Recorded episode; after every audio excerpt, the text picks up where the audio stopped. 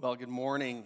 I also want to greet you. It's good to see you uh, for those who are here in the room, also for those who are joining online. Last week, a number of you, if you were here, had an opportunity to be asked a couple of questions. And the questions relate to what we're going to talk about today in terms of community. And those questions were just simply what are some of the greatest communities that you were a part of and what made them significant? And also, what is it that you would do to contribute to making a great community? And so let's just have a quick listen to some of the responses that we got from last week.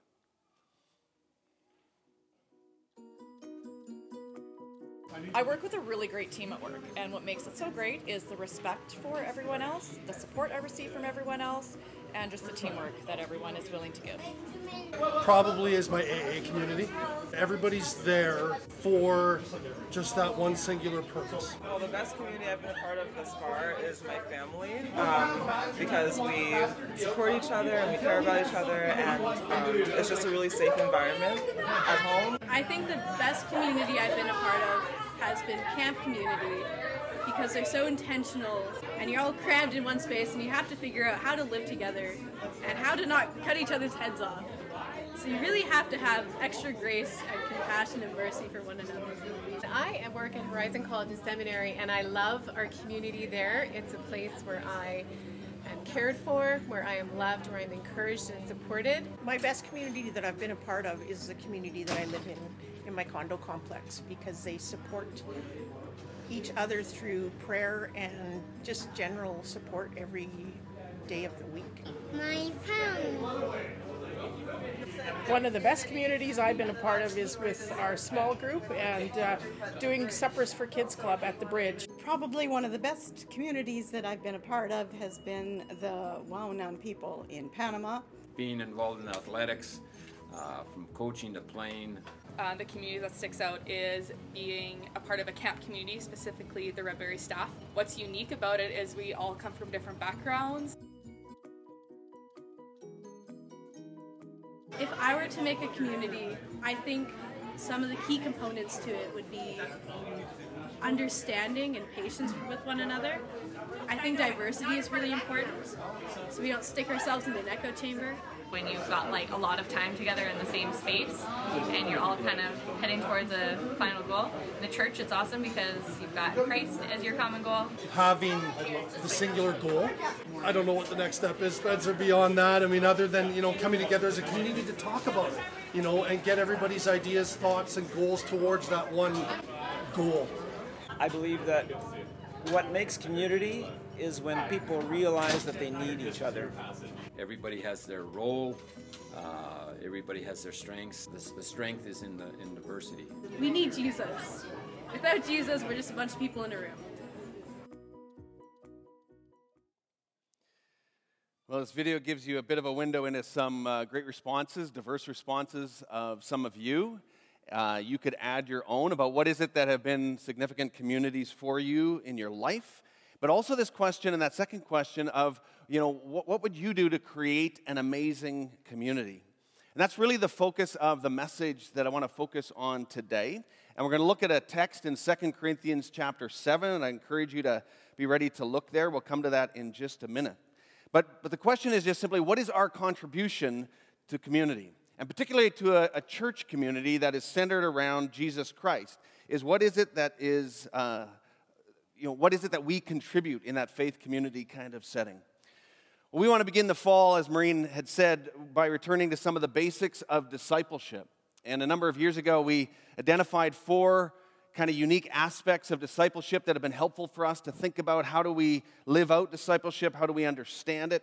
And we want to do it in the way of invitations as we begin this fall. So today is the invitation to community. And so we live out discipleship in community of others. We know that. It gives us an opportunity to serve others with our gifts. It also gives us the opportunity to receive the gifts of other people in the same way, especially with the gifts that we don't have and we need from others. Uh, when I'm in seasons where I can't pray, I need people around me who can pray on my behalf. When I'm hurting, I need others to love and support me and bring the healing presence of Jesus. When I'm celebrating, I don't want to necessarily do that alone. We want to party together and celebrate things in our lives together. And I know that for me, in all seasons and circumstances, I need others to help me remain faithful and to remain hopeful in Jesus. And so the invitation to community is not just to join and experience a certain or particular type of community, but it's also to realize that as soon as we enter into community, we also change it. We have an impact on that community. And maybe we don't think about that as often as we should, but we could ask the question is the community better because, because we're there? We aren't just passive observers, are we? In science, there's something called the observer effect. And when experimentations are done and you have an observer come into the situation, just the very fact that somebody is observing actually changes some of the elements of what is being observed in the experiment. And so there's this effect that happens as soon as you have an observer present. It just changes the group in some way. I mean, just think of a school situation where you add a principal into a classroom observing a teacher with a classroom filled with students. I mean, that just the presence of that person changes some things, doesn't it? And so in a community, we're much more than observers, aren't we? Or at least we should be. in fact, if all we are is an observer, we really haven't entered into being part of the community. And so we actively participate. We actively are engaged in creating the very communities that we're a part of in all kinds of different ways, probably more than we realize. And so we need to understand what our effect is. We need to understand how is it that we're contributing to this particular community? Are we helping to make it a vibrant, effective community of faith serving Jesus together? Because we know that we all leave a wake behind us, don't we? And we all interact and actually feel and experience the wake of other people who kind of come into and through our lives as well. And so, one of the questions that you might ask is what's it like to be on the other side of me? Or do you know what it's like to be on the other side of you? So, what kind of community do you and I contribute to? And so that brings us to this text in 2 Corinthians chapter 7. And I encourage you to turn there as we look at Paul describe this incredible, unique, messy community and how it was being transformed. And Paul is describing this community, and he's also describing in a very raw way the things that are going on around him and the things that are also happening within him. And he talks about the difference that one spirit filled person can make in that community. So let's pick it up, 2 Corinthians 7, starting in verse 5. So Paul says, When we arrived in Macedonia, there was no rest for us. We faced conflict from every direction, with battles on the outside and fear on the inside. But God, who encourages those who are discouraged, encouraged us by the arrival of Titus. His presence was a joy, but so was the news that he brought of the encouragement he received from you. Now, what I love about this short passage is just how honest Paul is, and we'll look at a little bit more around this passage in just a minute. But he's being so honest about the kind of community that they're experiencing. But even here, he says there was no rest, there was conflict from every direction, there was battles on the outside, there was fear on the inside. You'd think he was writing to the people of Saskatoon during COVID. But then listen to how God encourages Paul and this community by the impact of one spirit filled man, as I said. Man of encouragement named Titus who, by the way, was encouraged by others who were both challenged and encouraged by Paul. And now it's all come back full circle again to encourage Paul through Titus again. Still with me? Okay, you'll see how that works in just a minute. But let's start with the context. So, Paul is writing this letter to the church in a city called Corinth. Corinth and the church that was part of that city, this church that was emerging and developing and trying to figure out what it means to live a life of faith, was a pretty messy church. And that's a very generous uh, comment about it. I mean, just read about this church, and you can go into 1 Corinthians. If you're ever uh, struggling with the mess of the modern church, just read 1 Corinthians, and you'll have this kind of dark encouragement that can come from you. I mean, there was all kinds of sexual sin, heresy in their teaching, battles about leaders. I mean, you name it. And when Paul talks about conflict from every direction and battles on the outside, he's not talking about outside the church, he's talking about outside his own person, and he's talking about actually what's going on within the church. And, and so he's saying, here's what is we are facing inside the church, trying to figure out how to live out a life of faith in the community.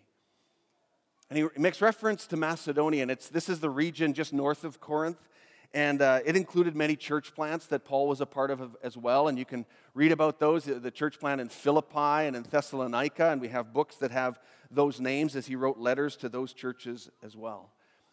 So Paul is involved in this church planting of all kinds of different churches that he's engaging with as he's helping these people to understand what it means to be a community of faith. And he's pointing really honestly to what's going on around him, and he's also trying to be really honest about what's going on inside of him. He's describing the condition of his own soul in the midst of this and how people, even around him, including him, were filled with fear at times. And you know, I think it's important for us, and it's one thing to pay attention to what's going on around us and what's swirling around us, but paying attention to what's going on inside of us, uh, I think, is even more important. As it points to the condition of our own souls, which in turn affects the interactions that we're having with others. And I know that we can all relate to this at different times, can't we? And likely many times, even in these last number of months and, and the last couple of years. I know even for me, I've spent considerable time uh, in the last months trying to assess, even in my own life, about what's going on inside of me and how it relates to what's going on around me. And just this realization that these two are connected. But the inside assessment is so important, even as Paul identifies here. In one book about the soul, John Ortberg, he makes this, he has this quote, and he says, The life of the village depends on the health of the stream, and the stream is your soul, and you are the keeper. And this truth about needing to tend to the stream of our soul for the sake of the village. And so Paul is doing that in a very honest assessment of what's going on in the community around him and subsequently, subsequently what's going on inside of him. You know, for every one of us, we have felt some of these things of tensions of community during this season of COVID. It's caused many of us to withdraw into our own individualized faith in isolation. Uh, part of it out of necessity, part of it out of our own choices. And then if we draw around us a few select people to be our community, but ones that think like us, or ones that are maybe part of our own echo chamber, or maybe, as Paul says in another text where he says about how we surround ourselves with people who, you know, help us to hear what our itching ears want to hear, it can lead to our hearts getting hardened. We can get even more isolated and encounter more conflict and start to undermine and destroy community. And yet, here we see it changes by the presence of one man who was transformed by the power of the Holy Spirit, and his name was Titus. So early in this letter, Paul, he was talking about what transformation looks like. And so much of this letter is speaking about that reality of transformed people in process following Jesus. In 2 Corinthians 5, he says, So we have stopped evaluating others from a human point of view. At one time, we thought of Christ merely from a human point of view. How differently we know him now. This means that anyone who belongs to Christ has become a new person. The old life is gone, gone and the new life has begun. And so Titus was one who had been transformed in this way. Titus was one who was changed and being changed in this way. And it started to change everything, even for a leader like Paul. Just having the presence of Titus come into all that Paul was experiencing, all that he was seeing around him. And the encouragement for me in this is that anybody can do this, just like Titus. It just takes intentionality and allowing the fullness of the Spirit to work within you. And it creates a kind of community that we want to be a part of and a kind of community that we want to invite others into as well. And we see that the most important gifts of the Spirit are actually the fruit of the Spirit that we see in Galatians 5, where Paul talks about it about love, joy, and peace, patience, kindness, gentleness, faithfulness, self control. And we see that as we look at this text and even in the text that precedes it. Paul says, But God, who encourages those who are discouraged, encouraged us by the arrival of Titus. His presence was a joy, one of the gifts of the Spirit that, that Paul talks about. And so, what's it like to be on the other side of Titus? Well, Paul's pretty clear about that. His presence was a joy. And I wonder how many people have said that after you've left their house, after staying maybe a few days, right? I mean, I think for every one of us, there's a, usually a best before date on how long we stay with people. And I don't know how long Titus stayed in this region or with Paul, but after he left, it was like his presence was a joy, and it greatly encouraged Paul. But you know, Paul and his other traveling companions, they too were being transformed more and more into the image of Jesus. And they're being transformed in the midst of incredibly hard things. And so the evidence of the fruit of the Spirit is just seen throughout these passages surrounding our primary text today. If you just look at the preceding chapter in 2 Corinthians chapter 6, let me just pull out a few things from that chapter. You see the hardships and the conflicts and the challenges that Paul went through, and oftentimes we focus on those things. But what really struck me as I was looking at this text again is, is not so much the hardships, but how it is that Paul lived in the midst of those. Paul and his companions, how is it that they responded in the midst of the difficulties? And even in, in chapter one of this letter, he, he identifies and he articulates the challenges right at the outset, and it's kind of throughout this letter. He says, We think you ought to know now, dear brothers and sisters, about the trouble we went through in the province of Asia. We were crushed and overwhelmed beyond our ability to endure, and we thought we'd never live through it. In fact, we expected to die. But as a result, we stopped relying on ourselves and learned to rely only on God who raises the dead. So he's pointing this resurrection hope. And then if you look in 2 Corinthians 6, preceding our primary text today, he, he says it this way We live in such a way that no one will stumble because of us. So he's talking about how, how now we are actually living in the midst of hardships. And no one will find fault with their ministry. In everything we do, we show that we are true ministers of God. We patiently endure troubles and hardships and calamities of every kind. Then he goes on to list even more hardships. He says, We have been beaten, put in prison, faced angry mobs, worked to exhaustion, endured sleepless nights, and gone without food. It's a pretty stark picture. And then he goes right to their response again. Notice the response. We prove ourselves by our purity, by our understanding, our patience, our kindness, by the Holy Spirit within us, and by our sincere love. We faithfully preach the truth. God's power is working in us. And I love that passage where it just shows the reality of the fruit of the Spirit in Paul's life and in his companion's life. It's this transformed life in Jesus despite whatever circumstances they faced. All kinds of hardships, unimaginable challenges. Then he goes on and he shares more painful hardships if you keep reading in chapter 6. And then again, his response in verse 10 Our hearts ache, but we always have joy. We are poor, but we give our, our spiritual, we give spiritual riches to others. We own nothing, and yet we have everything. So again, these leaders were modeling the love of Jesus through patience, kindness, truth, God's power, extravagant love, and joy that defied their circumstances. John Piper says, Love is the overflow of joy in God that meets the needs of others. Love is the overflow of joy in God that meets the needs of others.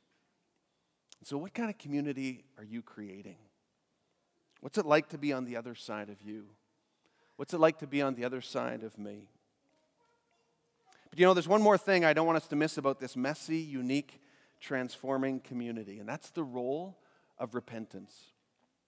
I alluded to it earlier, and it comes at the end of our text today where Paul has rebuked these people and called them to repentance for their sin, and they do. They respond in an incredible way.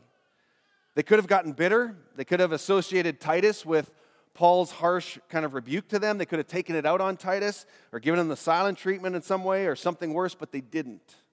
Something else happened. Something that completely transforms this community, and it's called repentance the end of chapter 7 and 8 to 10, he goes on and he says, I'm not sorry that I sent that severe letter to you, though I was sorry at first. For I know it was painful for you for a little while. Now I'm glad that I sent it, not because it hurt you, but because the pain caused you to repent and change your ways. It was the kind of sorrow God wants his people to have, so you were not harmed by us in any way. For the kind of sorrow God wants us to experience leads us away from sin and results in salvation. There's no regret for that kind of sorrow. But worldly sorrow, which lacks repentance, results in spiritual death. What's so remarkable about this community that Paul's writing to, this very messy, confused, conflicted community, is that instead of bitterness or defensiveness, this community allowed the Holy Spirit to convict them of their sin, which led to their repentance, which led to receiving the love of Jesus, which softened their hearts and gave them the ability to love and encourage Titus who in turn loved and encouraged Paul and his companions and on and on it went. A very different kind of wake behind them. You know, earlier in this letter, Paul, he talks about this beautiful image, imagery. He says that our, letter, our lives are, are like living letters of Christ.